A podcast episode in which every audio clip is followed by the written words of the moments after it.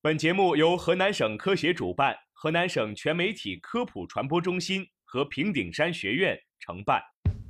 生活多姿多彩，科学无处不在，在生活中感受科学的魅力，用科学创造更好的生活。欢迎大家走进科学生活。Got on board a westbound 747. Hello，听众朋友们，大家好，您正在收听到的是《科学生活》，我是主持人佳丽。我是宋生。宋生啊，现在越来越多的人好像都对红酒那是钟爱有加。对呀、没事儿小酌两杯，是不是？对啊，睡前喝一杯，听说还能够美容养颜呢。还有很多人认为啊，喝红酒还能预防高血压、心脏病等心脑血管疾病，而且还能美白祛斑。那么喝红酒真的有那么神奇吗？现在就赶紧来给大家科普一下，红酒能够预防心脑血管疾病的说法从何而来呢？葡萄酒中啊，含有一些酚类化合物，比如说黄酮类和单宁，特别是其中的原花青素和白藜芦醇。当然，还有很大一部分的酒精成分，约百分之十左右。正因为红酒中呢含有原花青素和白藜芦醇等物质，才造就了红酒所谓的神奇养生功能。红酒真的能够预防心脑血管疾病吗？白藜芦醇呢是一种多酚类的化合物，存在着多种食物当中。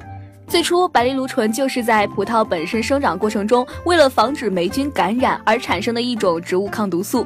但是自法国的悖论被提出之后，很多科学家都开始深入的去研究白藜芦醇，发现白藜芦醇有抗炎症、抗氧化、保护心血管的作用。但这些所谓的抗氧化、抗炎症，甚至保护心脑血管的作用，科学家是在动物的实验中发现的。首先呢，它在体外细胞动物实验中有效，并不代表一定对人体有效。其次呢，剂量不同，而且作用差别极大。红酒当中的白藜芦醇含量很低，每升呢通常只有零点五至十毫克。而且由于葡萄的产地、品种、季节等因素的影响，不同葡萄酒中的白藜芦醇的含量也会有所不同。如果说想靠白藜芦醇达到降血压、抗氧化的作用呢，以体重六十公斤的成年人为例，每天呀、需要一千三百四十四毫克的白藜芦醇，而一瓶五百毫升的红酒当中呢，其中含有的白藜芦醇仅仅是五毫克。如果想要达到白藜芦醇对人体产生的有益效果，每天需要至少饮用二百六十多瓶葡萄酒。二百六十多瓶葡萄酒，那怎么可能呀？也就是说，想要靠喝红酒达到保健养生的作用，那是非常难做到的。平常大家所饮的红酒量，其中所含的白藜芦醇、原花青素等等等等，是根本起不到抗氧化、降三高的作用的。对呀、相反来说呀，喝了这些红酒当中的酒精成分是很高的，经常摄入酒精呢，会对身体造成极大的危害。所以说，喝红酒根本起不到降三高、延缓衰老的这些功能，只会让你喝醉。因此，红酒并没有那么多神奇的作用。想要降血压、预防心脑血管疾病，还是想一些靠谱的办法吧。真正的红酒呢，是由葡萄天然酿造而成，葡萄中本身含有大量的花青素，而且酿酒之后不会消失。